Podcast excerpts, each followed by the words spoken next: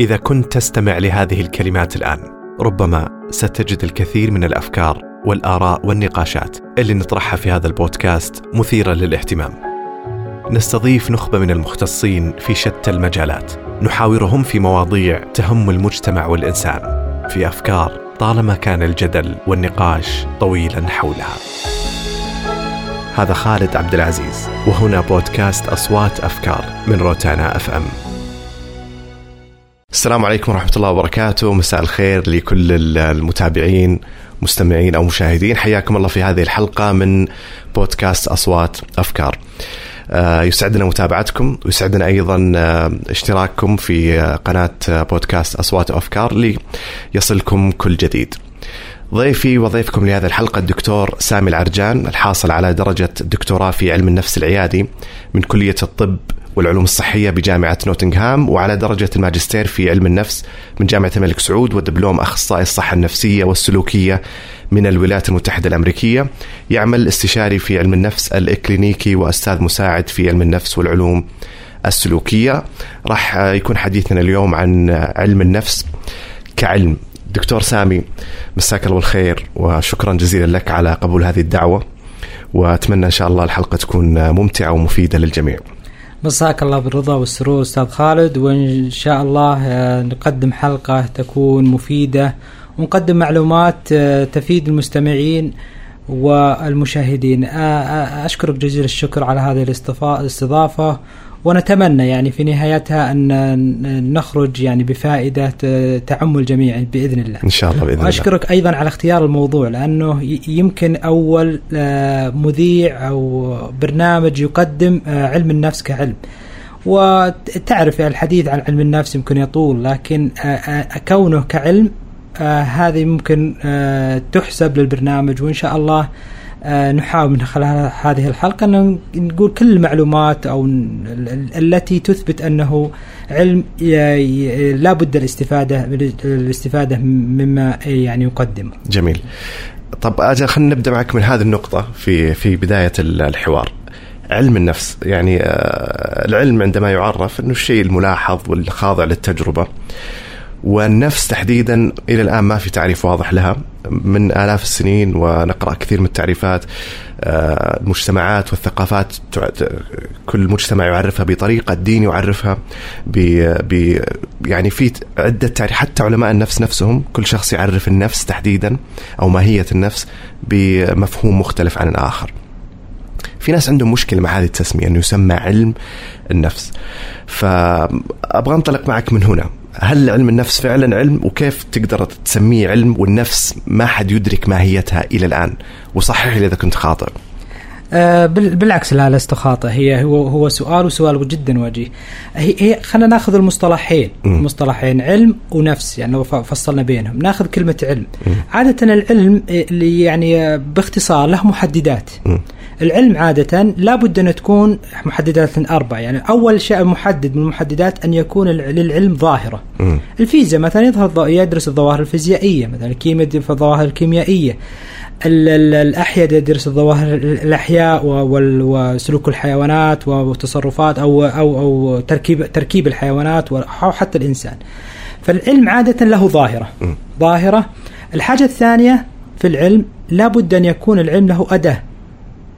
جميل. له أداة لقياس، قياس مثلا درجة الحرارة، قياس الطول، قياس العرض، فلا بد أن يكون العلم أيضا أداة. الحاجة الثالثة أن تكون للعلم نظرية، نظرية أو فرضيات يعتمد أو يعتمد عليها بإثبات الأشياء أو نفيها. للعلم أيضا مناهج بحث، مناهج للبحث والاستسقاء زي ما تفضلت قبل شوي، الملاحظة وما إلى ذلك. لو أخذنا المكونات الأربعة هذه لعلم النفس، هل لعلم النفس ظاهرة يدرسها؟ نعم، هي ظاهرة السلوك، السلوك الإنساني عموما. فعلم النفس عادة يعرف أنه علم السلوك أصلا، علم السلوك الإنساني أو غير الإنساني اللي هو كائنات الحية المختلفة، لكن بالتحديد هو علم يدرس السلوك الإنساني. فالظاهرة التي تدرس الآن باختصار هي ظاهرة السلوك. الأمر الآخر أدوات أدوات القياس. هل يمكن أن ندرس الظواهر النفسية المختلفة؟ نعم، يوجد أدوات قياس كثيرة تدرس الآن مثلا الشخصية، تدرس الاضطرابات النفسية المختلفة مثل الاكتئاب والقلق، تدرس الانفعالات أو تقيس شدة الانفعالات، تدرس أيضا حتى القدرات العقلية، شدة أو اضطرابات أو ما إلى ذلك. القدرات العقلية تتكلم على الذاكرة، اللغة وما إلى ذلك. فهنا المحدد الآخر والثاني هو موجود، اللي هي الأدوات موجودة. النظريات يوجد في علم النفس أكثر من مدرسة حللت السلوك الإنساني ووضعت فرضيات ونظريات تدرس هذا السلوك الإنساني، فالنظريات والفرضيات موجودة. مناهج البحث، علم النفس يعتبر من أكثر العلوم استخداما لمناهج البحث، من حيث تحديد المشكلة، دراسة المشكلة، استخدام ال ال ال ال ال الأدوات سواء بالملاحظة أو غير بالملاحظة المباشرة أو غير غير المباشرة.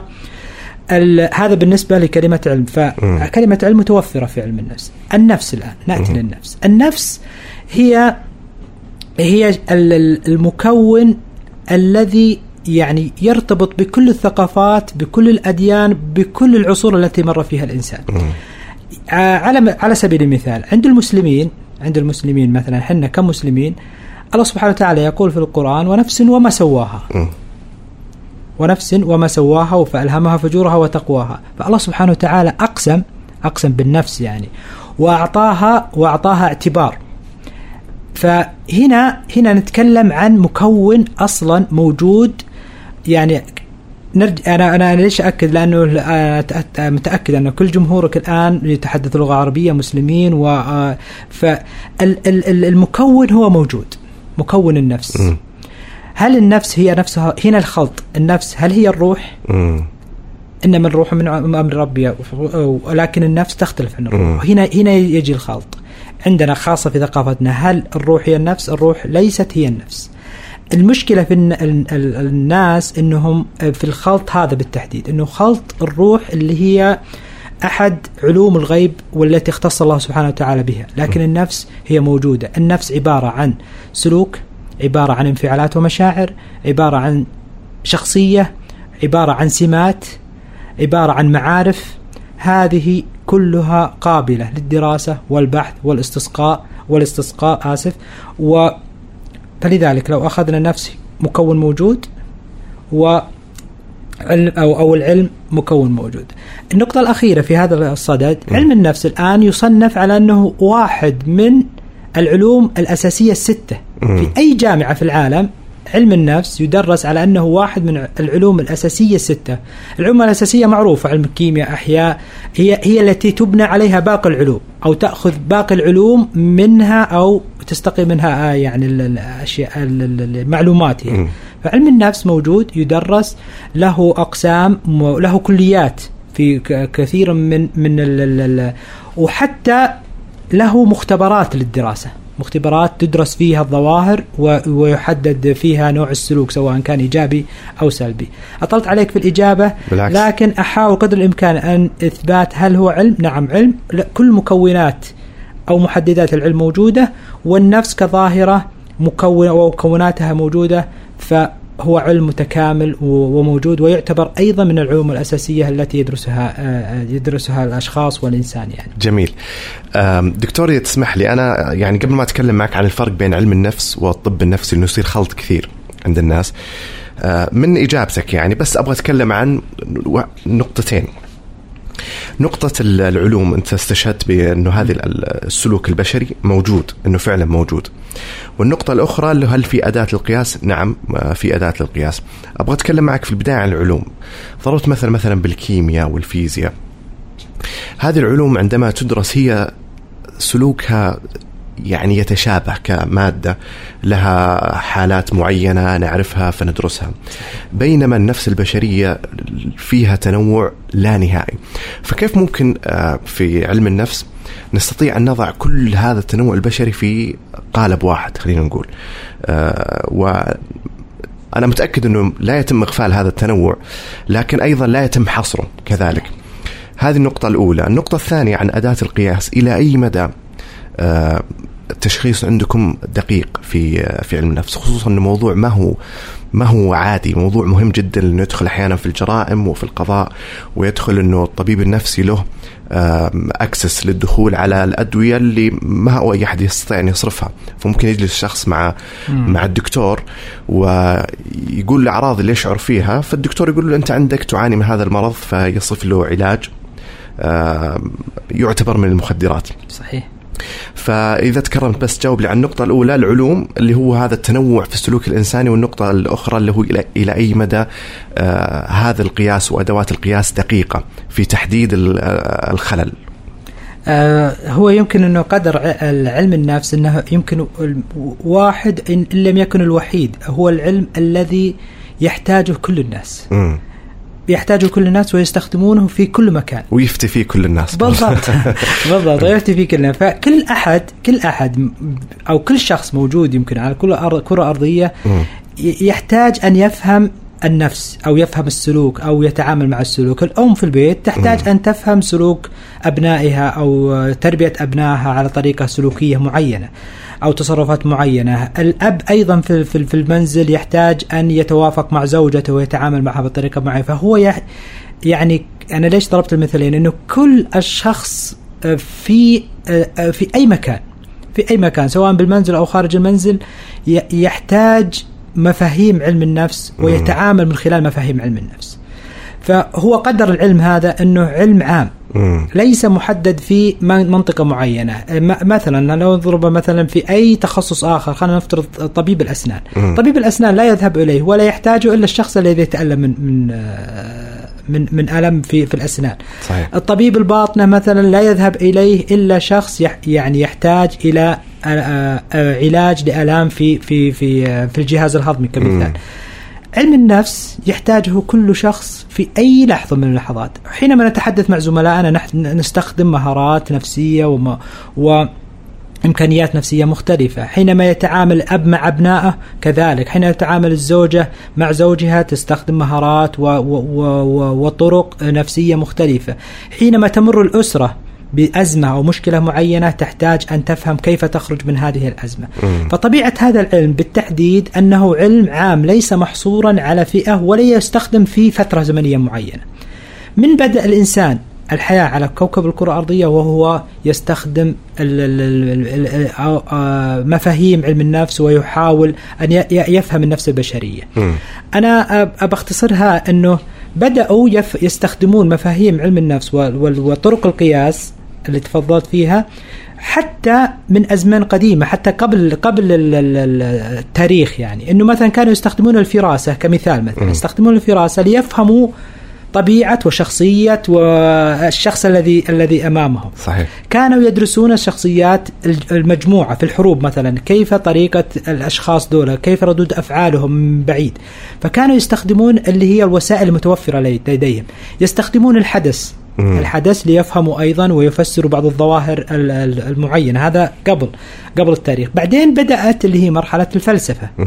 الفلسفة فلاسفة كثير من, من أرسطو، أفلاطون.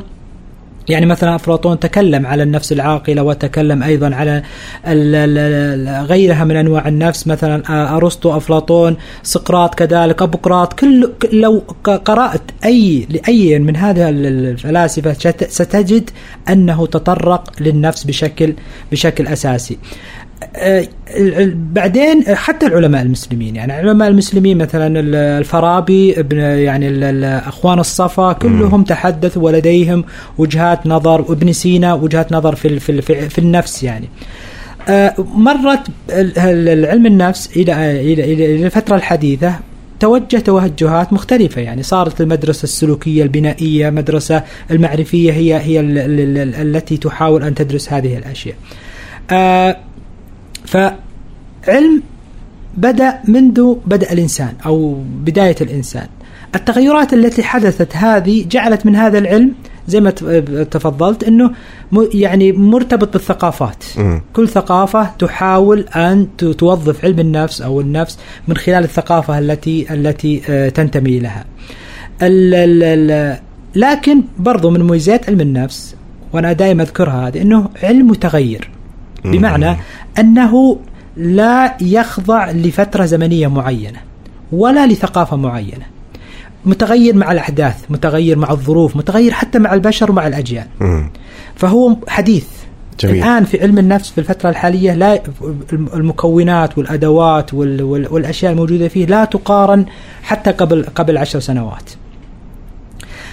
بالنسبة يعني هو يواكب كل هذه التغيرات. بالضبط. جميل. بالضبط. لأنه يرتبط كثير الارتباط بالشخوص البشر، ويرتبط بثقافاتهم، يرتبط بقدراتهم الذهنية، فيحاول أن يتجدد لأن البشر أصلا والإنسان متجدد بطبيعته.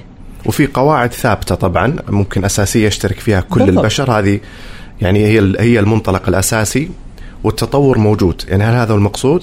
بالضبط. التطور أنا أتكلم على تطور الشخصية الإنسانية عموما، وحتى القدرات الذهنية. يعني على على سبيل المثال لو قررنا الآن الإنسان في الوقت الحالي كم عدد المعلومات التي يستطيع الحصول عليها الآن في في اليوم الواحد، عدد هائل من المعلومات. لو قرنتها بالإنسان ما قبل مئة سنة، قبل مئة سنة يمكن المعلومات اللي موجودة في اليوم الواحد الآن يحتاج الإنسان قبل مئة سنة يمكن حياة كاملة أحيانا. بالضبط، علشان يحصل على المعلومة اللي في اليوم واحد. هنا يتغير الإنسان. فعلم النفس دائما من العلوم التي تتغير وتتوافق وتحاول أن يطور أدواته، ويطور مقاييسه، ويطور أساليب أبحاثه ليتوافق أو يتطور مع الإنسان بحد ذاته. عظيم. بالنسبة للتشخيص دكتور، آه، إلى أي مدى فيه آه، خلينا نقول نسبة التشخيص الصحيح في آه، علم النفس؟ أنا أعرف أن الطب النفسي موضوع مختلف، لكن فيه آه، ترابط ترابط وثيق، لأنه أحيانا في حالات تجي لأخصائي نفسي يحولها للطبيب النفسي، وأحيانا العكس، يقول للدكتور أنت ما تحتاج، لازم تروح لأخصائي نفسي. إلى أي مدى هذا التشخيص يكون دقيق وصحيح؟ مثل ما قلت لك أهمية لأنه في أكسس على الأدوية المخدرة، ويفصل أحيانا في بعض القضايا وبعض الجرائم. وش النسبة نسبة الصواب والخطأ في التشخيص؟ بالضبط. واحدة من من أقسام علم النفس يسمى علم النفس المرضي أو الأمراض م. النفسية. علم النفس المرضي هو علم علم أو فرع من فروع علم النفس يركز كثيرا على دراسة الأمراض النفسية، م. أو بالأصح الاضطرابات النفسية، لأن المرض يختلف عن كلمة اضطراب. الاضطراب عادة يكون مشتمل على مجموعة عوامل. الاضطراب النفسي عادة يؤثر سلوكيا على الإنسان، يؤثر معرفيا أو ذهنيا على الإنسان، يؤثر اجتماعيا على الإنسان، يؤثر مهنيا على الإنسان، ف... وحتى شخصيا. م. فهنا لاحظ أنه اضطراب معناته أنه عندي مجموعة مجموعة من من من المحددات لابد أن أحاول أن أدرسها عموما. م. فلذلك حنا في التشخيص كما تفضلت، حنا في التشخيص نختلف عن باقي التخصصات الأخرى. نحتاج أن نقوم بدراسة حالة، م. نسميها دراسة حالة. نأخذ التاريخ الأسري، التاريخ الاجتماعي، التاريخ الشخصي، حتى أحيانا بعض الحالات نأخذ التاريخ التاريخ النمائي، يعني ندرس الإنسان من من الولادة، م. بحيث نفهم لما وصل لهذا الحالة التي هي موجودة الآن. فالأمراض تقريبا في التخصص هذا مصنفة من حيث المعاييرها. على سبيل المثال لو تحدثنا مثلا على مرض مثل الاكتئاب، الاكتئاب لها محددات محددة، يعني واحد اثنين ثلاثة أربعة. إذا اجتمعت هذه المحددات على شخص معين لربما شخص بهذا الاضطراب. الاضطرابات النفسية أيضا متداخلة، وهي هنا يمكن هنا الإشكالية م. أكثر. الاضطرابات النفسية متداخلة، يعني الإنسان الذي يعاني من القلق أحيانا يعاني أيضا من اكتئاب، م. فيكون عنده ممكن اضطراب أو اضطرابين. الشخص الذي يعاني من اكتئاب ممكن يكون عنده رهاب اجتماعي، م. فيحتاج الأدوات التشخيص أن يكون القائم بعملية التشخيص إنسان لابد أن يكون متخصص خبير لديه القدرة على الفصل بين الاضطرابات النفسية، وحتى استخدام الأدوات، سواء أدوات اللي هي التشخيصية أو المقابلة، لأنه المقابلة الكلينيكية أو المقابلة العيادية هي الوسيلة الأولى والأهم لتشخيص الاضطرابات النفسية. طبعا خلال المقابلة زي ما قلتك في دراسة حالة، في ملاحظة الشخص الذي أمامي من حيث تصرفاته وسلوكياته، وحتى في المقابلة أحيانا فيه من يشاركون في عملية التشخيص سواء الأب الأم أو حتى الأسرة إذا كانت. فأحيانا حتى أحيانا عملية التشخيص تأخذ فترة أطول في في الطب النفسي وعلم النفس، تأخذ فترة أطول من باقي التخصصات، لأنه تحتاج أن تجمع أكبر عدد من المعلومات حتى تخرج بالتشخيص المناسب الذي سيترتب عليه عملية المعالجة المناسبة كما تفضلت، هل هي علاج نفسي فقط أو علاج دوائي أو كلاهما في في, في نفس الوقت يعني. جميل. بس في نقطة أنا لما قلت الكل يفتي فيها، ما كان تقليل من هذا العلم أبدا، لكن يمكن أستذكر مقولة لفرويد حكى قصة عن عائلة كانت تبحث عن مربية للطفل، فجتهم امرأة فقالوا أنت لك خبرة، قالت لا لكني كنت طفلة يوما ما. فهي الفكرة أنه كلنا نشعر أن نفهم أنفسنا، فبالتالي الكل في الغالب يفتي عن العلوم النفسية. ذكرت كثير من من الفلاسفة في حديثك عربا وأغريقيين، يعني ذكرت أعلام من أعلام الفلسفة وارتباطهم بعلم النفس. علم النفس يمكن كان مرتبط ارتباط وثيق بالفلسفة واستقل قبل قبل فترة بسيطة، آه بس أشعر أنه ما زال ما هو مستقل تماما عن بعض العلوم الأخرى مثل الفلسفة ومثل، يعني ذكرت كثير من أدوات المنطق قبل شوي في حديثك، حتى عن علم الاجتماع. يعتبر علم النفس خطاب فلسفي أم يعد مجال معرفي وعلمي مستقل تماما عن هذه العلوم وله خطابه الخاص؟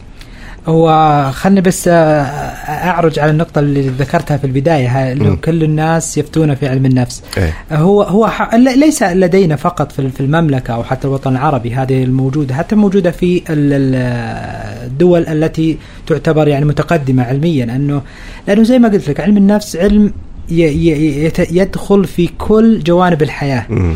وغير كذا علم النفس من العلوم أيضا الجذاب، جذاب يعني انه الجذاب من ناحيه الطرح، الحلول التي يقدمها، الافكار التي يحاول ان يقدمها الاخرين. هذا هذا سبب انه اهتمام الناس ب اللي هو نقطتين، نقطه جاذبيه التخصص والنقطه الاخر انه انه يدخل في حياه اي اي شخص مننا. صحيح. الان ونحن نجلس مع بعضنا في في ميكانيزمز يعني جالسه تصير، وفي داينامكس جالسه تصير اللي هي اخذ وعطاء وتفاعل ولغه لغه لغه جسد ولغه حديث وكلمات وافكار، هذه كلها تعتبر من من مكونات علم النفس.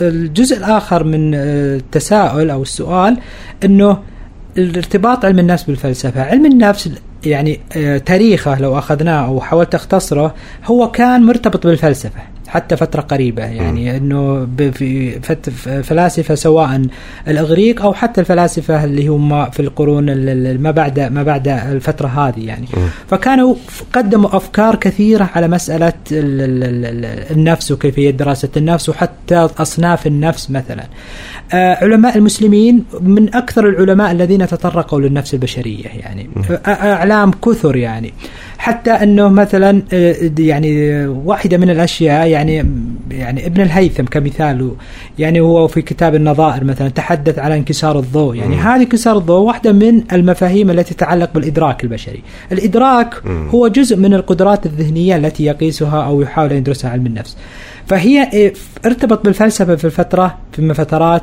النشوءة. أبوقراط أيضا من أكثر، هذا طبعا كفلاسفة غير مسلمين مثلا، تحدث كثيرا على النفس وتصنيفاتها وحتى دور النفس في تحريك السلوك الإنساني. مم. تحريك السلوك الإنساني حتى هو من يعني الفلاسفة الذي رفض رفضا تاما أقاويل المشعوذين والكهنة، وقال أن النفس البشرية هي نفس مستقلة وهي التي تحرك الإنسان. هذه مرحلة الفلسفة، ارتبط علم النفس بالفلسفة.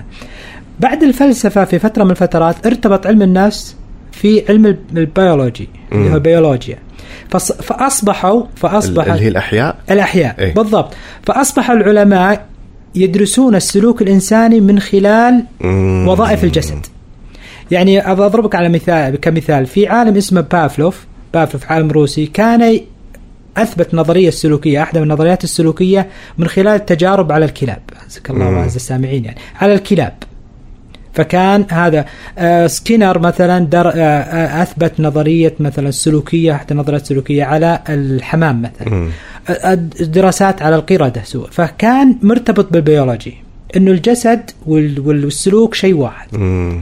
هذه فترة من الفترات. الآن علم النفس في الفترة ما بعد البيولوجي حاولوا أن يكون علم النفس علم الآن علم مستقل، يحاول أحيانا حتى يسمى علم السلوك، علم مستقل لا يرتبط بأي علم آخر، لديه أدواته، لديه وسائله. الآن وهذه الفترة اللي استقلالية علم النفس مرت نفسها بمراحل أنا ما أبغى أشغلكم فيها كثير، لكن مرحلة مرحلة يسمونها البنائية، بعدين الارتباطية والسلوكية، بعدين الاجتماعية المعرفية. ظهر فيها علماء علم نفس يعني على مستوى العالم، يعني على مستوى العالم بشكل كبير، من ضمنهم كما ذكرت فرويد مثلا في في أوروبا مثلا، وحديثة مثلا في التحليل النفسي. كان في علماء أيضا في أمريكا وفي روسيا وفي ألمانيا. ف المراحل الثلاثة هذه هي مراحل مراحل تطور علم النفس، يعني م. أنه المرحلة مرحلة الفلسفة وربطه بالفلسفة، بعدين مرحلة ارتباطه بالبيولوجيا وعلم الأعضاء، بعدين أنه استقلاليته و و و وكونه علم مستقل بذاته، لديه أدواته ولديه وسائله التشخيصية والقياسية ومناهج بحثه مختلفة. جميل. أعتقد لشمولية هذا العلم وفعلا يعني ارتباطه في كل البشر، أعتقد أنه ضروري أن يصبح جزءا من كل شيء. فممكن هذا الخلط اللي يحدث أنه مرتبط، هو ما هو مرتبط فعليا بالعلوم الأخرى، إنما يجب على العلوم الأخرى أن يكون فيها أقسام خاصة بعلم النفس. صحيح. أعتقد ذلك. أنا بتكلم عن فرويد والمدرسة التحليلية، ضروري نمر عليها لشهرة هذا العالم، لكن بس تسمح لي، تكلمنا قبل شوي عن العالم القديم وما قبل التاريخ ومحاولة تفسير الإنسان لماهية النفس، حتى وإن كانت يعني الأدوات المعرفة بسيطة في ذلك الوقت. سؤالي هنا، هل في بعض المفاهيم القديمة اللي أخطأ الإنسان بتفسيرها واستمرت إلى الآن موجودة عندنا، ارتبطت بالخرافة ولكن استمرت، يعني ما كان في علوم نفس مثل ما هي موجودة الآن، فقد تحدث ظاهرة غريبة الإنسان يفسرها أنها ظاهرة ظاهرة خارقة للطبيعة، أو يربطها بالجن أو بالسحر أو ما إلى ذلك. هل بعض هل أولا هل كان هناك نشوء مثل هذه الخرافات، وهل في بعضها مستمر إلى الآن وعلم النفس استطاع أن أن أن ينهيها أو أو يعرف ماهية هذه المشاكل؟ بالضبط. هي فيها إذا صح التفسير إذا فيه ظاهرة نفسية يسمونها التبرير. م. التبرير عادة يستخدمها الإنسان للخروج من الضغط والصراع النفسي معين. م. أنا بربط الموضوعين، ليش ليش اخترت التبرير بالتحديد. الإنسان منذ نشأته يحاول أن يبرر أن يبرر بعض التصرفات وبعض السلوكيات وبعض الأحداث وبعض الصعوبات اللي مر فيها بأشياء ممكن ليس لها ليس لها وجود ليس هو لها وجود. في تخ... في علم آخر، أو إذا صح التعبير، أو تخصص آخر يسمى علم وراء الظواهر. يمكن سمعت فيه أو مرة. ما وراء الظواهر هو اللي يتعلق في أي أي ظاهرة تفسر بطريقة غير قابلة للقياس أو غير قابلة للبحث. على سبيل المثال، مثلا عندنا حنا كمجتمع لدينا مثلا العين. العين يفسرون بعض الناس بعض الصعوبات، بعض سوء الحظ أحيانا، بعض المشاكل، سواء المشاكل بالعين مثلا. العين لو أخذناها كمفهوم مثلا، هل هي قابلة للقياس؟ إيش تعريفها أصلا؟ فهي طبيعة الإنسان، هذا من موجد من بداية التاريخ، طبيعة الإنسان لابد أن يبحث عن أشياء أو ظروف تحاول أن تبرر ما يمر به من مشكلات حتى يرتاح، ترى حتى يرتاح من الصراع. يمكن يمكن اللي أبغى أقوله أنه ما هو بس ثقافتنا، حتى ثقافات الغربية. صحيح. يعني مثلا عندهم مقولة touch wood. يمكن صحيح. يعني ليه يقول لما تمدح أحد مثلا عشان ما تعين، يعني عشان هي موجودة عندهم. تعلموا فلاسفة سوري، تلقاهم أحمد دكاترة بروفيسورز ممكن يقول لك الكلمة هذه. صحيح. فهي هذه الظاهرة هذه ليست مرف يعني ما ليست مرفوضة تماما ولا هي يعني شيء غلط. م. هي هي من طبيعة الإنسان. طبيعة الإنسان يحاول أن يرتاح دائما، يبحث عن الراحة، هذه غريزة إنسانية، البحث عن الراحة والاطمئنان والتخلص من الصراع. م. أنا ما أقدر أفسر مثلا مشكلة معينة أمر فيها أنا وزوجتي ولا أبنائي بطريقة علمية، أو لم يسعفني الحظ أني أسأل أحد متخصص، فأحاول قدر الإمكان أن أبررها بشيء معين، العين، سحر، جن، ما إلى ذلك، علشان أرتاح.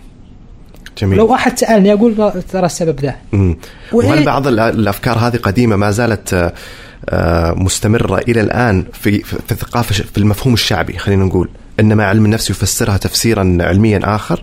هو كثير من المشاكل حتى على على مستوى يعني القراء مثلا، بعض المشايخ مثلا خرجوا في وسائل الإعلام وقالوا كثير من المشكلات أصلا هي مش عبارة عن مشكلات نفسية، وسواس قهري، اكتئاب، صرع صرع اللي هو التشنجات، بعض المشكلات المتعلقة بالذهانية مثلا، هي أصلا اضطرابات نفسية معينة. إذا تحدثنا عن اضطرابات نفسية هي أب أساسها اضطرابات نفسية، لكن أنه يمكن طبيعة المجتمع أحيانا عادة يفضل يفضل وهذه ممكن تكون يعني تحتمل الصواب والخطأ، يفضل أن يبحث عن أشياء أو مبررات أو حلول ترضي أو تحقق القبول الاجتماعي. مم. لما واحد يقول لك أنا عندي عين أسهل ما يقول أنا عندي اكتئاب، صحيح. لما يقول أنا مسحور أسهل ما يقول أني فشلت في زواجي. مم. فهمت الفكرة؟ فهمت. فهذه المفاهيمها أصبحت اللي هي العين، وخلنا نقول العين والسحر، أنا يمكن لا لابد أن نوضح هذه النقطة أكثر، العين والسحر والأشياء المرتبطة فيها اللي هي ما وراء الظواهر هذه وما وراء الطبيعة، هذه أصبحت مقبولة اجتماعيا أكثر من التشخيصات النفسية والأدوية النفسية، فلذلك يذهبون الناس إليها ويحاولون استخدامها للحصول ترى على القبول الاجتماعي. مم. جميل. أو التخلص من الوصمة، وصمة العار المرتبطة للأسف ببعض الاضطرابات النفسية. ممتاز. طيب تكلمنا عن بعد السؤال الأول تقريبا، قلت لك أبغى نوضح الفرق بين الطب النفسي وبين علم النفس، لأنه في فعلا حتى في مرحلة إعدادي لهذه الحلقة كنت أرى هذا الخلط واضحا، فالباك يعني بس توضح للناس، وأنا برضو كذلك من ضمن الناس، الفرق بين علم النفس والطب النفسي. بالضبط. الله يعطيك العافية، سؤال مهم يعني وهم كثير من الناس. الطب النفسي، أو خلينا نبدأ بالطبيب النفسي، الطبيب النفسي يختلف في تعليمه، م. طريقة التعليم، هذا الاختلاف الأول. الطبيب النفسي عادة يتخرج من كلية الطب، بكالوريوس طب وجراحة، بكالوريوس عام يعني، م. فيبدأ يتخصص في الطب النفسي بأربع سنوات، يتسمى البورد في أي مكان في العالم، ويتخصص أربع سنوات في الطب النفسي، تدريب على الطب النفسي خصوصا الدوائي زي ما تفضلت، بعض الأدوية، كيف الأدوية هذه تساعد في تخفيف بعض الاضطرابات وبعض المشكلات. هذا بالنسبة للطبيب النفسي. عالم, عالم النفس أو متخصص في علم النفس عادة يدرس في كليات أو أقسام علم النفس موجودة في أغلب الجامعات، كليات علم النفس، يتخرج بكالوريوس علم نفس، عادة يسمى علم نفس عام، م. ويبدأ يتخصص بعد العام، يتخصص في فرع من فروع علم النفس. م. اللي أبغى أقول لك إنه فروع علم النفس الأساسية الموجودة الأساسية في كثير من الجامعات تقريبا خمسة عشر تخصص. م. خمسة عشر تخصص، ولا ولا هي يعني كثير من هذه المعلومات ما نعرفها ترى. بالضبط. ما بقي يعني ممكن زي ممكن التخصص الشخص هذا يكون متخصص في الأمراض النفسية، مم. ممكن يكون متخصص في العلاج النفسي، ممكن يكون متخصص في الإرشاد النفسي، ممكن يكون متخصص في علم النفس المدرسي يسمونه.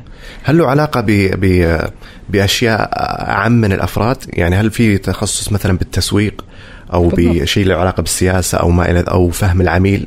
موجود هذا في تخصص يسمى علم النفس الإعلامي أو الإعلام النفسي، يعني م. إنه كيف إنه تسويق للأشياء أو للبضائع أو ما إلى ذلك. في أحيانا في بعض التخصصات يسمونها السياسي، يعني مثلا الأشخاص اللي يكونوا متخصصين في فهم سلوكيات الدول الدول الأخرى أو أنظمتها مثلا. يعني على سبيل المثال أذكر في لما كانت في مفاوضات بين مصر وإسرائيل على مسألة السلام، كان آه واحد من أهم الأعضاء الموجودين كان متخصص في في مصر، مصري كان، انا والله ما اتذكر اسمه، يتعامل مع مع مع الكيان الصهيوني او مع الناس بعد. لماذا؟ لانه كان اغلب ابحاثه على الشخصيه الاسرائيليه، مم. كان يدرس الشخصيه الاسرائيليه، الميكانيزمات اللي يستخدمونها، طرق التفاعل. وهو لما كانت تحدث مفاوضات كانوا يستشيرونه انه كيف لما يقولوا كذا شو نسوي. فحتى في السياسه، حتى بالمفاوضات، حتى في التسويق، في الاعلام، انا قلت لك علم النفس علم عام. فاللي يتخرج من بكالوريوس علم نفس عنده فرصة أنه يتخصص بأي من الخمسة عشر تخصص الفرعي دولة. عظيم. واحد من التخصصات اللي هو علم النفس العيادي. علم النفس العيادي هو العلم اللي يعني عادة يتعامل مع الاضطرابات النفسية والعلاج النفسي ومساعدة الأشخاص الذين يعانون من هذه بعض المشكلات. في تخصص مهم، أنا دائما أستغل اللقاءات المهمة مثل اللقاء معك أني أحاول أسوق للبعض. عظيم. هذا الكلام حتى مفيد للطلاب، صحيح، اللي يدرسون علم النفس أو حتى المقبلين على دخول الجامعة أنه يف... فبالعكس الكلام هذا مهم. التخصص مثلا علم النفس الصحي. علم النفس الصحي هذا من التخصصات الذي يتعامل مع الأشخاص الذين يشخصون بالأمراض الخطيرة مثل السرطان. لما إنسان يشخص في سرطان أو اضطراب الكبد أو جلطة دماغية لا سمح الله، ولا يفقد القدرة على المشي مثلا بسبب حادث سير، في متخصص علم نفس يحاول أن يساعد هذا الشخص للتأقلم والتكيف مع المشكلات هذه.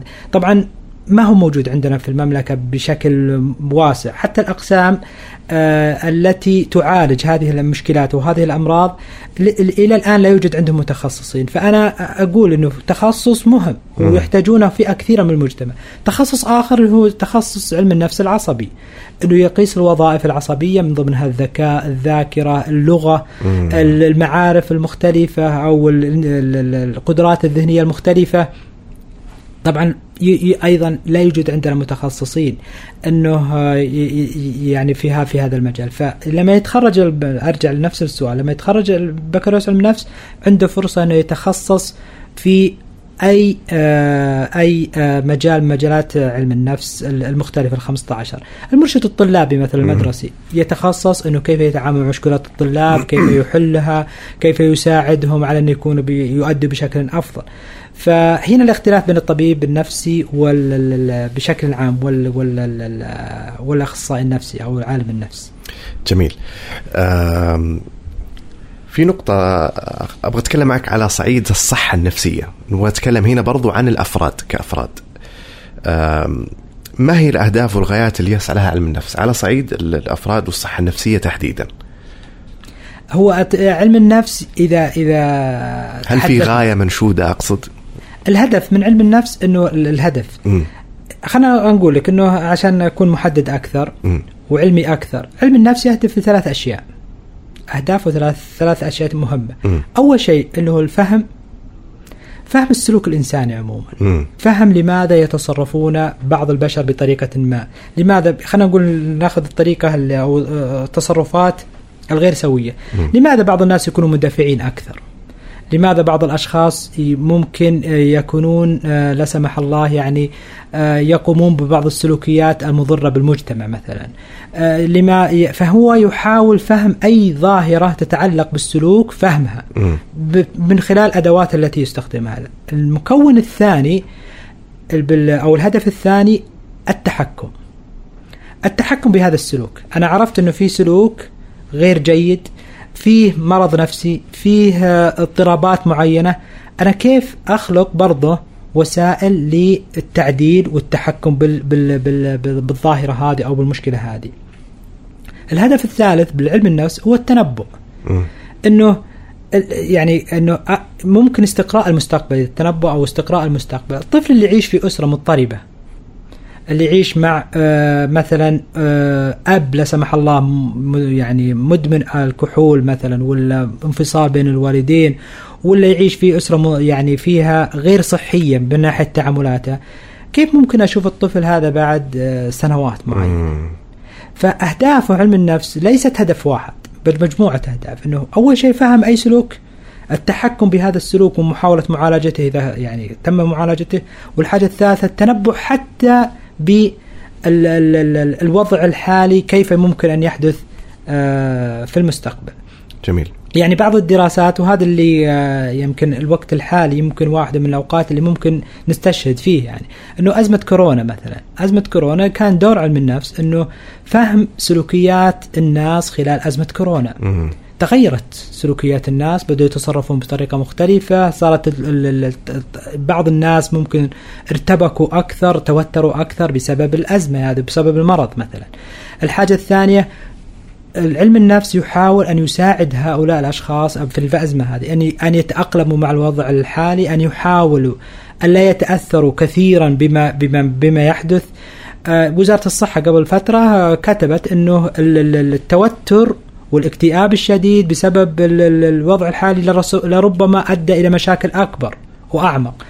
الحاجة الثالثة إنه التنبؤ، إنه كيف ممكن إنه ال ال ال الناس أو الأشخاص ممكن بعد فترة يكونوا يعني يتوافقوا مع الوضع الحالي ويتخلصوا من آثاره وما إلى ذلك. فأنا أكد دائما أنه علم النفس له أكثر من هدف وليس هدف واحد. ذكرت أكثر من مرة الشخصية السوية في في الحديث، حتى لما نتكلم عن أهداف علم النفس من ضمن الأهداف أنه تفسير مثلا التصرفات غير السوية. من اللي يحدد وش الشخصية السوية؟ خصوصا أنه عندنا هذا المفهوم برضو يتداخل في كثير من الثقافات، في تداخل ديني عن مثلا مفهوم المكلف والمرفوع عنه القلم،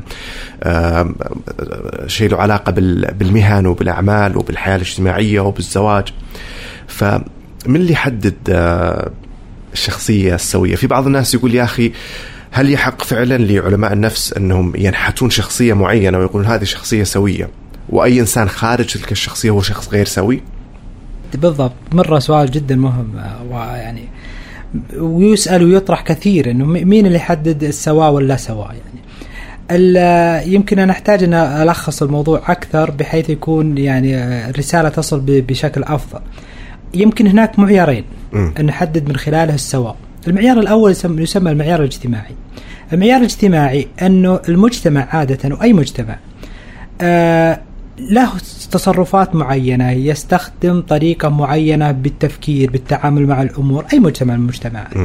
فعادة المجتمع هذا هو بمكونه العام هو من يحدد السلوك السوي. السلوك السوي آه على سبيل المثال مثلا أنه آه طريقة الملبس مثلا، عندنا في المملكة طريقة الملبس لها لها شكل معين. أنا ما أتكلم الآن على أمراض نفسية، أتكلم على ظاهرة معينة لها طريقة معينة في اللبس سواء للرجل ولا للمرأة، مقبولة اجتماعيا، متفقين عليها، متعايشين معها، فتعتبر هذه حسب المعيار الاجتماعي سوية. جميل. يمكن مجتمع آخر ينظر لبس المرأة عندنا على أنه شيء يعني غير مقبول، لأنه لأنه نظرة من نظر من خلال من خلال نظرة المجتمع الذي أو الثقافة التي ينتمي لها. فالمعيار الأول للسواء للسواء عموما هو المعيار الاجتماعي. جميل. وعلماء النفس يستخدمونه، فلذلك لا بد أن يكون عالم النفس مستوعبا وفا يعني ودارسا لثقافة اللي يعمل يعمل من خلالها. م. الأمر الآخر في في في تحديد السواء اللي يسميه المعيار الإحصائي. عادة إنه المعيار الإحصائي يأخذ الأرقام، كم عدد الناس الذين يعني يفعلون فعلا معينا في مجتمع مثلا، كم عددهم بالنسب. عادة في الإحصاء إنه الأغلب على المجتمع، أغلب المجتمع خمسة وستين إلى سبعين بالمئة من المجتمع عادة يمارسون حياتهم بشكل طبيعي. فالإحصاء يقول إنه الأغلب المجتمع بالأرقام يعني إنه يمارس حياته بشكل طبيعي. في فئات تعتبر يعني شاذة عن السائد, السائد يعني. فممكن يكون أنه الشاذين عن السائد ذولا هم يكون عندهم إيش مشكلات معينة. بضرب مثال على معيار الإحصائي مثلا على مسألة القدرات العقلية، أنه لو أخذنا المجتمع عموما، الذكاء مثلا، المجتمع عموما يكون يعني متوسط الذكاء أو المعيار المتوسط أو المناسب للذكاء يمكن سبعين بالمئة ثمانين بالمئة من الناس يكونون إيش متساوين أو متشاركين أو حتى يعني لديهم نفس القدرات العقلية أو متقاربة. صحيح. في هنا فئة عشرة بالمئة تقريبا اللي يكونوا منخفضة، اللي نسميهم مثلا عندهم عجز مثلا عقلي أو ما إلى ذلك، فهذولا ممكن يكونون يحتاجون برامج ورعاية معينة. وفي فئة برضو عشرة بالمئة لذولا اللي يكون ذكائهم أصلا فوق الطبيعي أكثر من الناس العاديين، فوق الطبيعي، فحتى ذولا يحتاجون اهتمام ورعاية. هم ليسوا هم ليسوا مختلف يعني غرباء، هم من المجتمع، لكن اللي ميزهم اللي ميزهم القدرات. أنا أتكلم ليش ضربت المثال على المعيار الإحصائي؟ عادة الأرقام هي اللي تعطينا ما هو من من هو الإنسان السوي الطبيعي ومن هو الإنسان الذي يحتاج أن أن يطلق عليه أنه غير سوي غير طبيعي. فلذلك دائما أنا أقول إنه عالم النفس يحتاج وقت أكثر ويتأنى أكثر حتى يحكم هل هذا سوي أو غير سوي، هل السلوك هذا سوي أو غير سوي. عظيم. فعادة بالمجمل نعتمد على معيارين: معيار اجتماعي، ما هي الثقافة والمجتمع الذي ينتمي له الشخص، والمعيار الإحصائي الذي يعتمد على الأرقام وعلى المقاييس وعلى حتى على نسب معينة. ليس من يعني ليس من المعقول مثلا أن أحكم على شخص أتى من ثقافة مثلا معينة، من مجتمع معين، وعاش في مجتمع آخر، وأبدأ أحكم عليه أن سلوكه غير سوي وغير طبيعي لأنه لأنه فقط لا ينتمي لهذا المكان. جميل. في أحكام قد تكون من أشخاص غير متخصصين، مثل يعني مثال صراحة جميل اللي هو مثلا لباس المرأة عندنا، لكن كشخص متخصص في علم النفس هل يجب أن يكون عنده اطلاع مثلا في, في, في على المجتمعات الأخرى، على على مفهوم الأديان حتى وتأثيرها على الإنسان؟ يعني هل يتعامل عالم النفس أو الأخصائي النفسي مع حالة شخص موجود عندنا في السعودية بنفس الطريقة اللي يتعامل معها مع شخص جاي من ثقافة شرق آسيا اللي مثلا انتشر فيها مفهوم التأمل والهدوء وما إلى، أو شخص جاي من المكسيك؟ هل في المناهج في الدراسة يكون في اعتبار لمثل هذه الأشياء؟ بالضبط. يعني إذا تكلمنا عن تخصصات علم النفس، في تخصص يسمونه تخصص علم النفس الفروق الفردية. الفروق الفردية أنه في المجتمع الواحد في فروق بين الأشخاص داخل المجتمع الواحد، في فروق بين الثقافات المختلفة. عالم النفس عادة يحتاج إلى ثلاث ثلاث مكونات أساسية كي يكون ناجحا في تخصصه. أبى أختصرها. الأول الثقافة، لابد أن يكون لديه ثقافة واطلاع ومعرفة في حتى زي ما تفضلت في بعض الثقافات، الثقافة حتى الثقافة اللي ينتمي لها. م- يعني حنا حنا في المملكة العربية السعودية صحيح أن مجتمع واحد متماسك ولدينا تقريبا نفس الثقافة، لكن في ترى في فروق م- يمكن لا لا يلاحظها إلا الشخص الذي يعني يحاول أن يدرسها. مثلا في فروق بين الإنسان الذي يعيش مثلا في الصحراء والإنسان الذي يعيش مثلا على على البحر مثلا. م- في فروق في الش في الشخصية وفي السمات في بين الإنسان الذي يعيش في أقصى الشمال والإنسان يعيش مثلا في الجبال عندنا في المملكة. فيحتاج الأخصائي النفسي أو عالم النفس أن يكون لديه دراية ومعرفة أكثر في الثقافة، في الثقافات عموما والثقافة التي ينتميها بشكل خصوص. الحاجة الثانية كي ينجح المعرفة، المعرفة التي أقصد فيها العلم، العلم علم النفس بالتحديد، أن يقرأ فيه، أن يتخصص فيه، أن يتدرب فيه. الحاجة المهمة والثالثة والأخيرة شخصية عالم النفس نفسه. وهذه ممكن يعني واحدة من الأشياء اللي ممكن تسبب يعني شوشرة عليه، إنه بعض الأش... ليس كل الأشخاص أو ليس كل شخص من الممكن أن يكون عالم نفس ناجح. آه هذا هذا تصريح صراحة إيه؟ وهذه حقيقة، يعني إنه العالم النفس خاصة المعالج النفسي إذا تكلم إذا تكلمنا على وجه التحديد لابد أن تكون لديه مثلا سمة سمة التعاطف مع المريض أو العميل أو الشخص اللي أمامك. آه لابد أن يكون لديه مثلا القدرة على الإنصات أكثر أكثر من الحديث، حتى ما هي موجودة عند كلنا. هنا تتكلم عن فوارق، مثلا أوكي هذا بيكون أخصائي نفسي عادي، ولكن هذا الآخر بسبب تلك السمات بيكون أخصائي نفسي ممتاز جدا، ولا لا هذا يصلح وهذا ما يصلح، في فرق بين المفهومين. كل اللي قلتها قبل يعني في في في فحوى كلامك صحيح، ممكن ممكن يحدث كذا ممكن يحدث كذا. أنا أكد على مسألة إنه العلم النفس يحتاج إلى نوع معين من الشخصيات كي كي يمارس بشكل شكل جيد. لعب كرة القدم ما كل واحد يصلح لعب كرة القدم. إيه صحيح. لعب التنس ما هو كل واحد يقدر يلعب تنس بشكل كويس. آه فهي الشخصية، شخصية الشخص نفسه تعطيه فرصة أكبر إذا توفر، زي ما قلت إذا توفر الثقافة والفهم للثقافة، وتوفرت المعرفة والعلم والتعلم بشكل جيد، وتوفرت معها الشخصية الشخصية بشكل جيد. الآن مثلا على مستوى الطب، مثلا الطب مثلا فيها أكثر من التخصص، يعني أكثر من عشرات التخصصات. ما بكل واحد من اللي يتخرجون من كلية الطب ينفع أن يكون مثلا جراح أطفال. صحيح. جراح أطفال يحتاج إلى مهارات معينة، ما هو كل شخص ممكن ينجح وأن يكون مثلا مهندسا معماريا مثلا، لأن الهندسة المعمارية تحتاج إلى قدرات معينة أو محددة.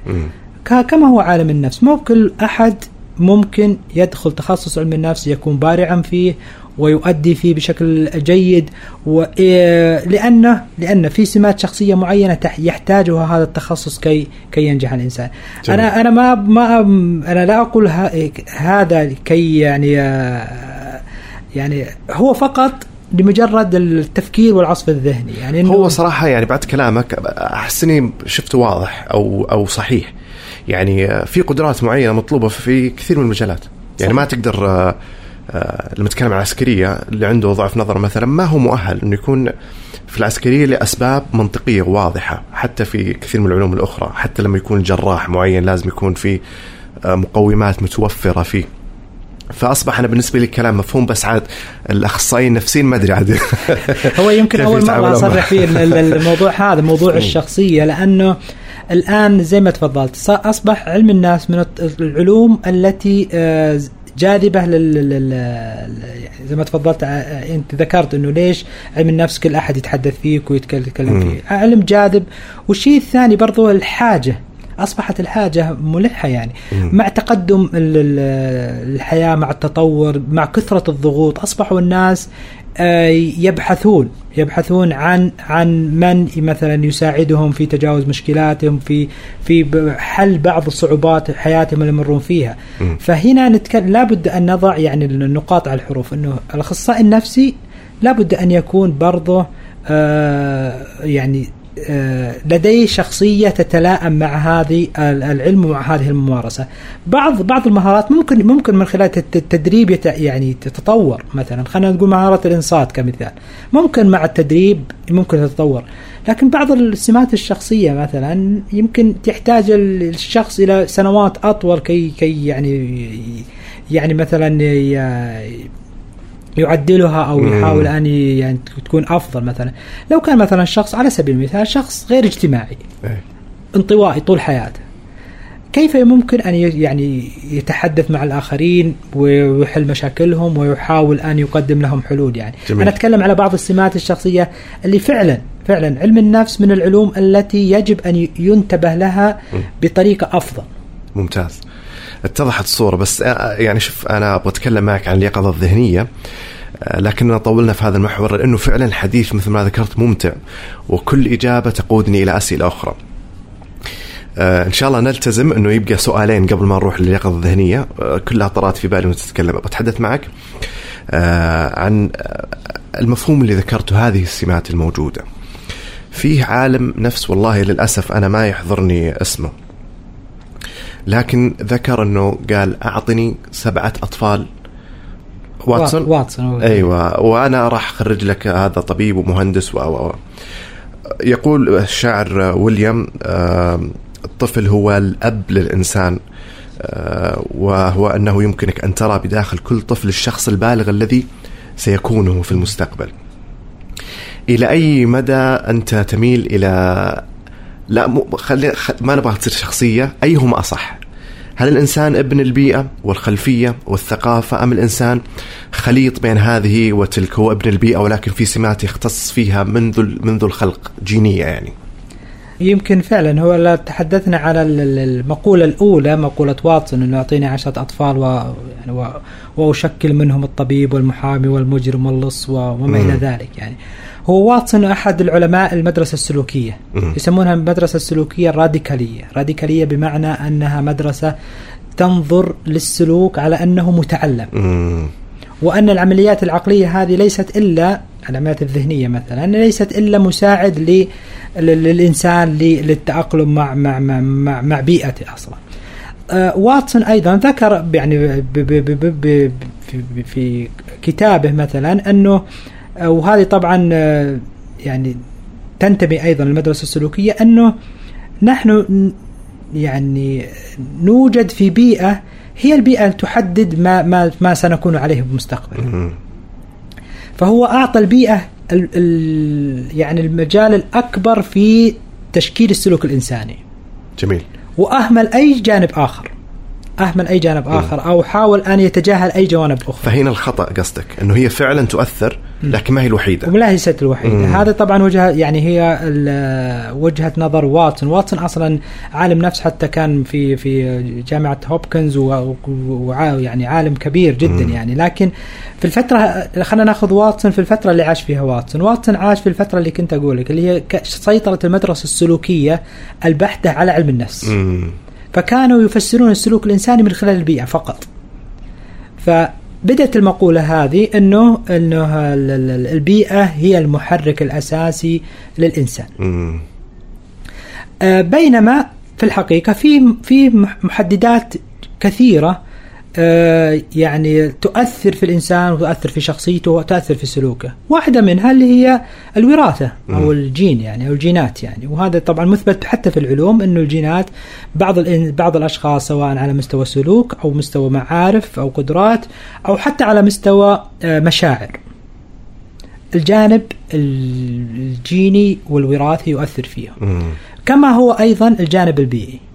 فلذلك، وهذا اللي يبغى أجمع بين بين المحددين، فلذلك فيه التفسير لبعض الاضطرابات النفسية أنها ناتجة عن العاملين.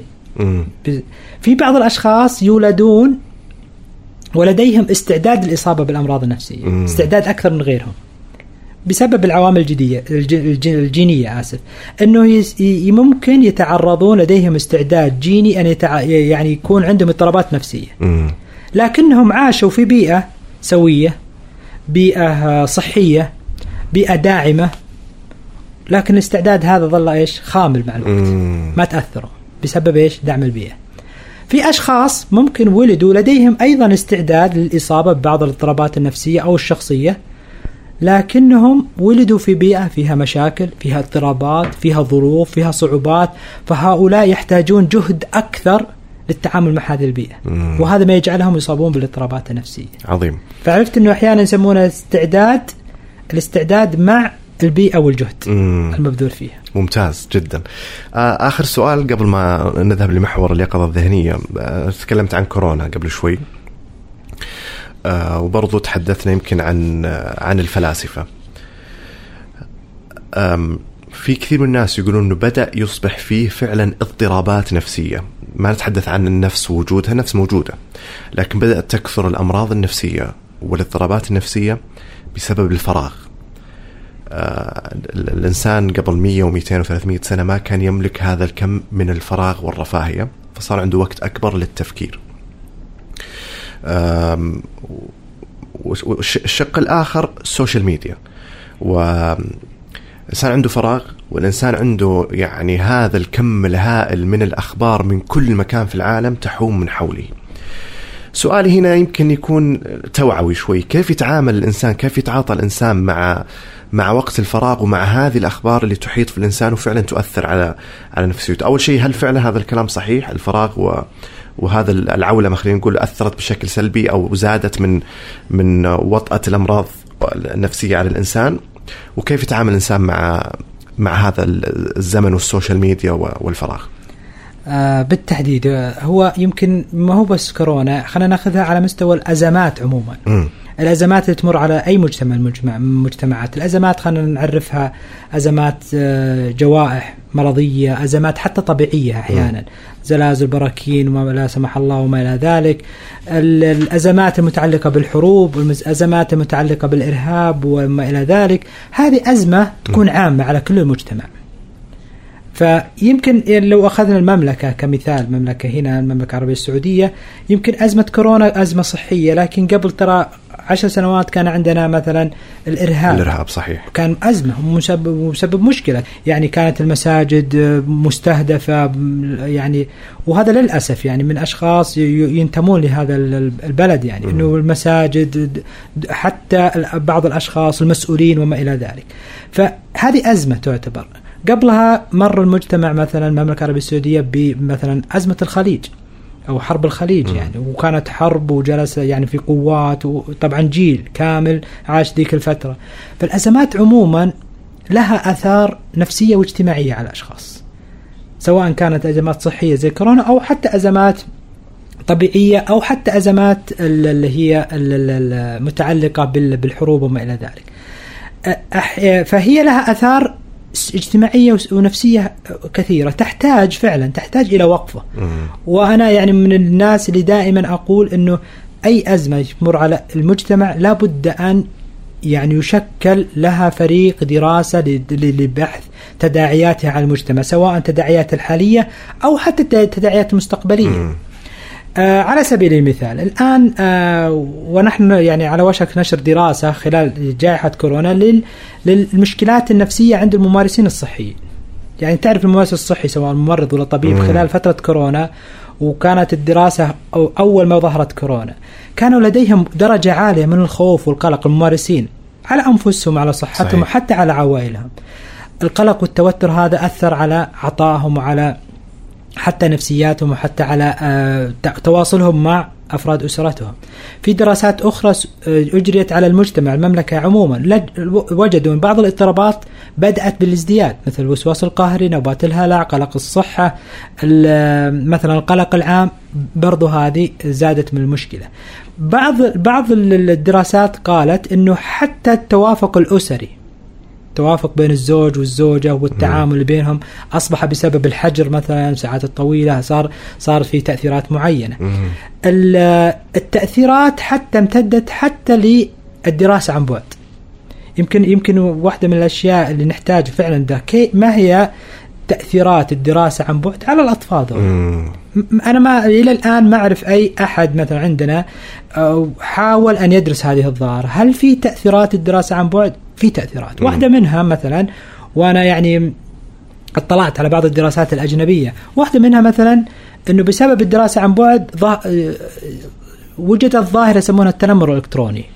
آه. يمكن ما حد في التنمر اللي نعرفه، لكن وش التنمر الإلكتروني؟ التنمر الإلكتروني أن أن يكون الطالب اللي في الفصل بال بال بال بالمنصة مثلا جالس، ممكن أن يتنمر عليه إلكترونيا، مثلا إرسال صور، مثلا تهديدات، ممكن أنه يعني يتعرض لأمور معينة داخل داخل المنصة هذه.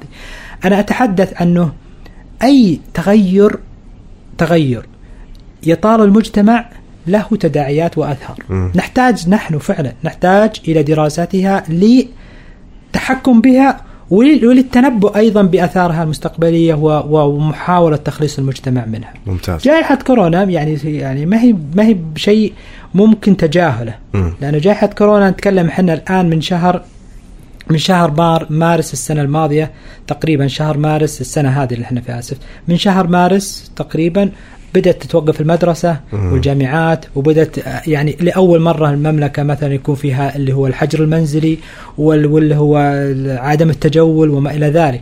يعني إحنا نتكلم الآن على تقريبا تسعة أشهر ثمان أشهر إلى تسعة أشهر، ونحن في إيش في آه ظروف اجتماعية وصحية معينة. آه يعني ف تداعياتها لابد أن تدرس وتعرف وتحدد للتعامل معها بشكل أفضل. جميل. أنت تؤمن بمقولة إنسان ما قبل كورونا وإنسان ما بعد كورونا، هل فعلا ستترك أثرا على الإنسان خلينا نقول دائم؟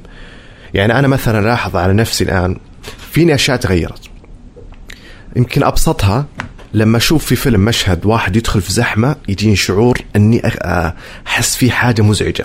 لما أشوف واحد يحضن أحد أحس أنه في حاجة خاطئة، لكن عندي إدراك أنها وقتية. لكن هل فعلا في إنسان ما بعد كورونا في بعض التغيرات النفسية قد تكون دائمة؟ رؤيتك يعني تحليلك. السلوك عادة طبعا، وحتى طبعا قوسين السلوك عادة لا شعوري. ممكن أن نتصرف تصرفات أحيانا بطريقة بطريقة حتى لا إرادية ولا شعورية. الآن في الفترة هذه نحن نتعلم سلوكيات جديدة سنصبح نمارسها حتى في طبيعة حياتنا. واحدة منهم أنه يعني في بداية خلنا نقول خلنا في بداية كورونا مثلا أو بداية التوعية بعدم المصافحة ومثلا زي ما تفضلت الاحتضان أو التقارب وال... كان صعب علينا شوية، كان صعب الموضوع أنك تمد يدك. الآن لا، ممكن أنك تجي وتدخل مجلس وحتى بالسلام نظرة أو اللي تستخدموها. فهنا أصبحت حتى مسألة أن أنا أبغى أبعد شوية، أنه حتى التقبل الاجتماعي أو القبول الاجتماعي للسلوكيات هذه صار أفضل. مم. أول قبل سنة مثلا لما تمر من عند مثلا أي شخص وعزيز عليك صديق وما تسلم عليه بس مجرد بالكلام بدون ما تمد يدك تكون عيب اجتماعي، ممكن هو يزعل. بالضبط، يعني شوف صار لها أثر حتى ثقافي. بالضبط. ممكن الآن الآن إنه الآن ممكن تجي تسلم عليه وتكون متباعد عنه ولا تمد يدك ومقبول اجتماعي. صحيح. أنا الهدف اللي جالس أنا أقول إنه المجتمع أصبح يتشكل بطريقة مختلفة مم. بسبب التغير الذي حدث أو الصدمة التي حدثت اللي هو الأزمة آسف التي حدثت أصبح يتشكل على سلوكيات وأنماط مختلفة أو معينة. بعد كورونا بعض هذه الأنماط بعض هذه السلوكيات ربما تستمر لربما تستمر آه زي ما تفضلت. إنسانك ما قبل كورونا لربما يكون برضه إنسان ليس ما قبل كورونا ليس ما بعد كورونا. تعليم ما قبل كورونا ليس كما كتعليم ما بعد كورونا. حتى بعض الطرق والعادات الاجتماعية والممارسات الاجتماعية ما قبل كورونا لربما كانت متغيرة ما بعدها. وهذه طبيعة المجتمعات. جميل. طبيعة المجتمعات أنها زي ما قلت لك أنها فيها داينامكس أو دينامية عالية من ناحية التغيرات والتفاعل مع الظروف والتشكل من جديد. ممتاز، جميل. آه اليوم أنا اخترت أن يكون محور خاص عن كتاب اليقظة الذهنية لي. أشعر أنه موضوع مهم جدا، وأشعر أيضا أنه موضوع ما هو منتشر في ثقافتنا رغم حاجتنا لمثل هذه لمثل هذه الأفكار والسلوك. وبرضو يعني نتكلم عن عصر الجوال وكل أشياء كثير منغصات، فأشعر أنه موضوع مهم. نتحدث عن كتاب اليقظة الذهنية تأليف تساوات، هذا الاسم المضبوط. اوكي. ترجمة الدكتور سامي صالح العرجان والدكتورة يمكن او الاستاذة فاطمة عبد الله الشيخ، نمسي عليها بالخير. ابغى منك قبل ما نقرا من اي شيء من الاعداد او شيء، ما هي اليقظة الذهنية وش هي بالضبط؟ او يمكن قبل ابى ارجع للكتاب نفسه. هو الكتاب إيه؟ مترجم. أه قبل ما نترجم الكتاب قرأنا تقريبا أو قرأت تسع كتب في اليقظة الذهنية. كتب اللي هي يسمونها كتب المساعدة الذاتية، يعني ما هو كتاب تخصصي، هو كتاب لأي شخص يجد أنه يحتاج اليقظة الذهنية، فهو ليس تخصصي. فقرأنا تقريبا تسع كتب في اليقظة الذهنية، كتب مساعدة ذاتية لغتها مختلفة. فحاولنا يعني أو حاولت أن يكون الكتاب الذي نختاره لغته يعني تكون مفهومة، لغته بسيطة، والشيء الآخر أن يكون يعني آه ليس كبير حجم، بحيث أنه ممكن الشخص يخلصه بفترات بسيطة، أربعة وعشرين صفحة عدد تقريبا، يعني ما هو كبير الحجم مرة. من هذا هذه هذه قصة الكتاب يعني. م. والحمد لله يعني سوينا طبعا بحث على موضوع ما هي الكتب الموجودة باللغة العربية، يعني لم تكن كثيرة خاصة عندنا في المملكة، لم تكن كتب اليقظة الذهنية كثيرة بسبب زي ما تفضلت أنه مفهوم جديد وليس معروف أصلا في في السابق. م. فهذه كانت المبادرة، أنه ترجمة كتاب اليقظة الذهنية للاستفادة منه. اليقظة الذهنية أصبحت ممارسة ممارسة وأنا أكد على كلمة ممارسة، آه لأنها ليست فقط للناس الذين يعانون أو لديهم مشكلات، حتى الناس اللي عاديين يحتاجوا أن يكونوا أكثر تركيزا، أكثر وعيا، أكثر ارتباطا ب ب بالواقع الذي يعيشون بسبب إيش؟ انشغال الناس وظروف الحياة. تعريف اليقظة الذهنية ببساطة هو هي فعل واعي م. واعي يعني باللحظة الحالية اللي أنت تعيش فيها. آه في مفهوم ودائما يربطونه باللي علشان شرح اليقظة الذهنية أو مثال. عادة الطائرة لما تقلع الطيار يقوم بتشغيل الطيار الآلي، يسمونه الطيار الآلي، فيبدأ الطيار الآلي هو اللي يحرك الطائرة، والطيار يكون مجرد يعني شخص موجود في الطائرة. م. نحن كبشر في مرحلة من مراحل حياتنا يتحكم فينا الطيار الشخص الآلي، والطيار آه. الآلي. نخرج من البيت، نطل يعني نروح لأعمالنا، نروح لمناسباتنا الاجتماعية، وكأن الحياة أصبحت بشكل تدوار بشكل آلي. يعني يمكن يكون بال الشخص أو ذهن الشخص مشغول بأشياء أخرى غير الواقع اللي هو فيه. مم. فهي اليقظة الذهنية تركز أو ممارسة تركز على أن تكون هنا، هنا بمعنى في المكان اللي أنت فيه. مم. ذهنيا قبل أن تكون أي شيء آخر، يعني جسديا ذهنيا هنا، وأن تكون ذهنيا الآن في الوقت آه. الذي أنت فيه. جميل. فهذه هذه يمكن يمكن مفهومها بشكل بشكل أعمق. يعني كأنها كأنها أن تنظر للموقف الذي تعيش فيه بنظرة ثلاثية الأبعاد. م. كون واعي بال بال بكل ما ما يجري حولك يعني، وأن تستخدم كافة حواسك في الموقف. م. تستخدم بصرك إذا كان الموقف بصري، تستخدم سمعك وت... وتسمع الأصوات بشكل بشكلها الطبيعي، تسم... تتذ... إذا كنت تتذوق أن تستمتع وتحاول أن تستحضر ذهنك بالتذوق. م. إذا كنت ت... تلمس شيء مثلا، أو يعني برضه ت... تمارس اليقظة الذهنية فيه. اليقظة الذهنية برضه علشان أنا ب... ما بطيل عليك، لكن اليقظة الذهنية ممكن أن تمارس من خلال الوصف. م. وصف الأشياء التي تدور أمامك، وصف الأشياء. ممكن أقول لك يا أستاذ خالد، ممكن تروح المكان م. وتقعد في المكان، ممكن خلينا نقول دقائق ساعات، وتطلع من المكان يمكن ما تتذكر كل التفاصيل ولا منتبه كل التفاصيل اللي صارت. صحيح. فتقولوا إيه وين كان تركيزي؟ الناس الآن معليش، الناس تصلي ويمكن يقضي الصلاة وهو أو ينتهي الصلاة وهو ما إيش ما ركز في صلاته مثلا. أنا عارف ناس كان أبوه وهو صغير يسأل وش قرأ الإمام وهو فعلا مصلي لأنه بس ما يذكر أي.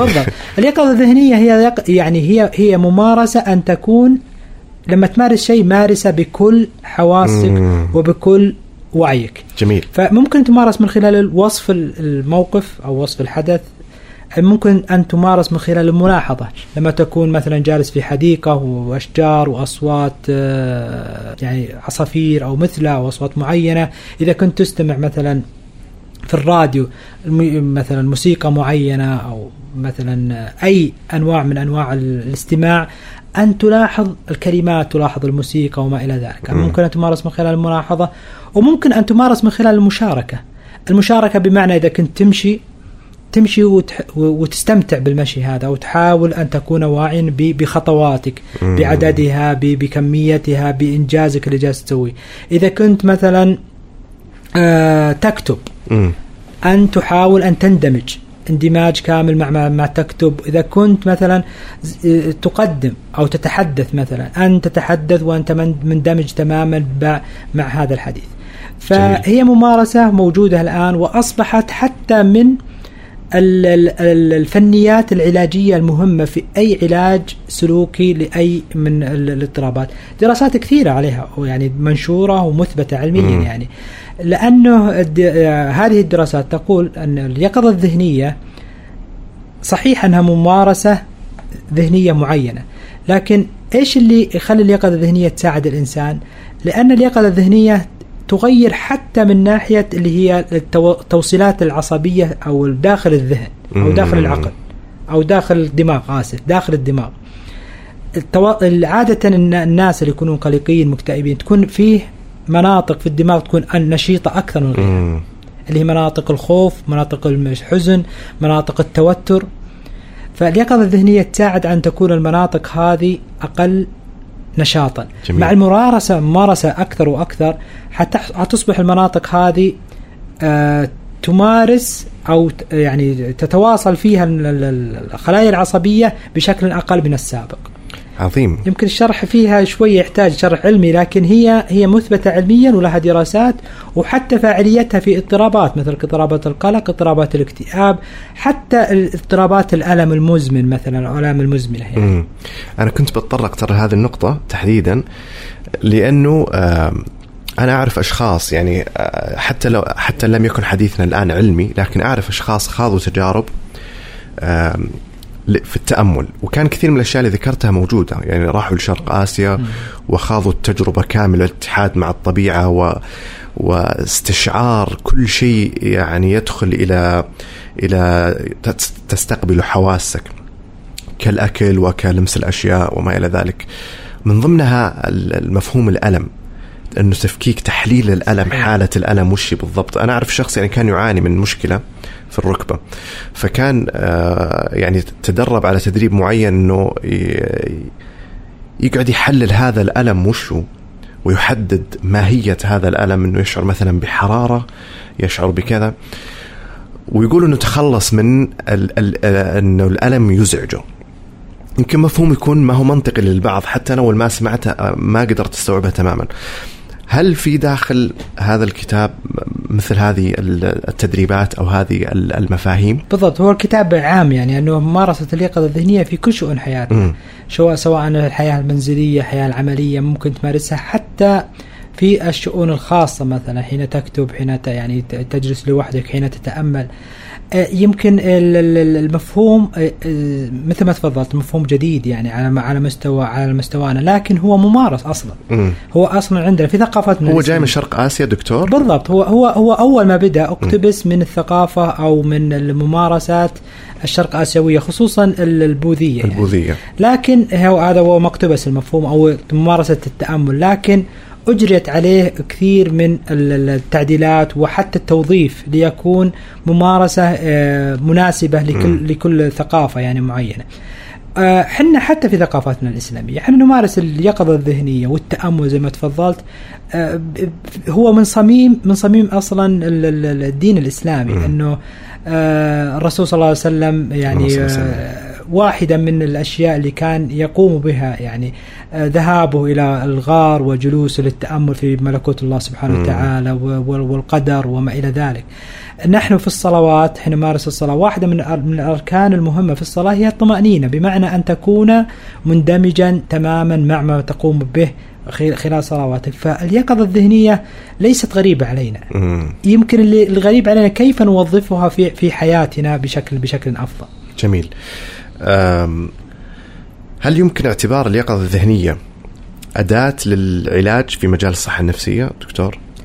هي هي تختلف على شدة الحالة. بعض الحالات تكون حالات شديدة متقدمة، خصوصا الحالات اللي هي اضطرابات العاطفية والمزاجية مثل الاكتئاب والقلق، م. تحتاج يعني تحتاج إلى آه يعني آه ممارسة ومعالجة متخصصة يكون جزء منها اليقظة الذهنية. بعض الحالات بعض الحالات آه تكون درجة وشدة الاضطراب تكون يعني أقل، بعض الحالات م. فممكن تكون اليقظة الذهنية يعني آه الوسيلة الوحيدة المستخدمة مع هذه الحالات، مثل حالات اللي تكون القلق القلق بعض حالات القلق اللي متعلق مثلا بال مثلا بالصحة، أو حتى القلق الاجتماعي الخفيف، ممكن أنه اليقظة الذهنية تكون مساعدة، أو حتى الاكتئاب اللي يسمونه البسيط يعني. لكن هي هي غالبا تعتمد المعالجة ليس على فنية أو طريقة واحدة، بقدر ما تعتمد على ما هي شدة الاضطراب نفسه وما هي الفنيات المناسبة لهذا الاضطراب. جميل. اليقظة الذهنية مثل ما ذكرت لك هي عليها عليها دراسات، ممكن أي أحد يسوي يعني بحث عليها في أي محرك بحث، يجد آلاف الدراسات في في في مجالها يعني، وتطورها ليس يعني جديدا يعني، من ألف وتسعمائة وثمانين تقريبا بدأ الحديث في في في مدارس العلاج النفسي وعلم النفس على مسألة اليقظة الذهنية وكيفية توظيفها. يمكن حنا بالفترة الأخيرة بدينا بدينا يعني خاصة المتخصصين الذين يعني درسوا في جامعات أجنبية وعادوا وبدأوا يعني يتطرقون لهذا المفهوم. هي ليست ممارسة جديدة حتى في في في, في العلاج النفسي يعني. جميل. آه يمكن زي ما ذكرت أي أحد ممكن يحتاج يكون يعني يقظ وواعي ذهنيا. حتى الناس العادية، بحيث أنه ممكن اليقظة الذهنية تساعد حتى على تطوير الذات، تساعد على الإنجاز أفضل، تساعد على المتعة والاستمتاع بما نقوم بنا بنا بما نقوم به يعني. جميل. أعتقد حتى بعيدا عن، وطبعا أعذرني هذا مجالك يمكن ما الحق لا يفتوى مالك في المدينة، لكن أعتقد حتى الشخص اللي ما عنده مشاكل أو اضطرابات نفسية يحتاج أن أن يعني يكون عنده هذا المفهوم على الأقل من فترة لأخرى، يحتاجه، لأنه في عقل يسمونه العقل القرد يمكن، اللي هو يقفز يتنقل بين الماضي والماضي والمستقبل وينسى الحاضر، وأنه له آثار سلبية مع مع الوقت. دكتور سامي، أنا أنا استمتعت جدا جدا في بهذا الحوار، وأتمنى يكونون المشاهدين والمستمعين استمتعوا كذلك بالحوار. إذا حاب تضيف أي شيء المايك لك. الله يعطيك العافية أستاذ خالد، بالعكس يعني أنه تحفت الحلقة بالإعداد الجيد والأسئلة الرائعة جدا يعني. يمكن أعيد وأكرر نفس النقطة اللي بدأت فيها، يعني أنه يمكن اللقاء اليوم يعتبر لقاء استثنائي، وأنا يعني أؤكد على هذه، لأنه اختيار الموضوع يعني واحدة من الأشياء التي شدتني صراحة، شدتني للحضور والحديث، أنه كيف ننظر لعلم النفس على أنه علم له أدواته، له طرق قياسه، وله حتى مناهجه في المعالجة والدراسة. أهنيك وأهني زملائك على اختيار هذا الموضوع، وإن شاء الله أنا أتمنى أني قدمت في الحلقة ما يعني يتوافق مع تطلعاتكم ويرتقي برضو إلى ذائقة مستمعيكم ومشاهديكم، ونتمنى برضو أن نوفقنا برضو بتقديم أكثر عدد من المعلومات في في هذه يعني الحلقة. جميل، شكرا لك، وشكرا مرة أخرى على قبول الدعوة. فعلا دكتور سامي إضافة على الصعيد الشخصي وعلى الصعيد المعرفي، فشكرا جزيلا لك، يعطيك ألف عافية. شكرا لكم مستمعينا ومشاهدينا، أتمنى تكونوا استمتعتم في هذه الحلقة. نذكر اللي حاب أن تصلوا الحلقات بمواعيدها، تقدر تسعدنا وتشرفنا باشتراكك في قناة بودكاست أصوات أفكار. هذا خالد عبدالعزيز، نلتقي في الحلقة القادمة، فمن الله. هنا بودكاست أصوات أفكار من روتانا أف أم، وأنا خالد عبدالعزيز.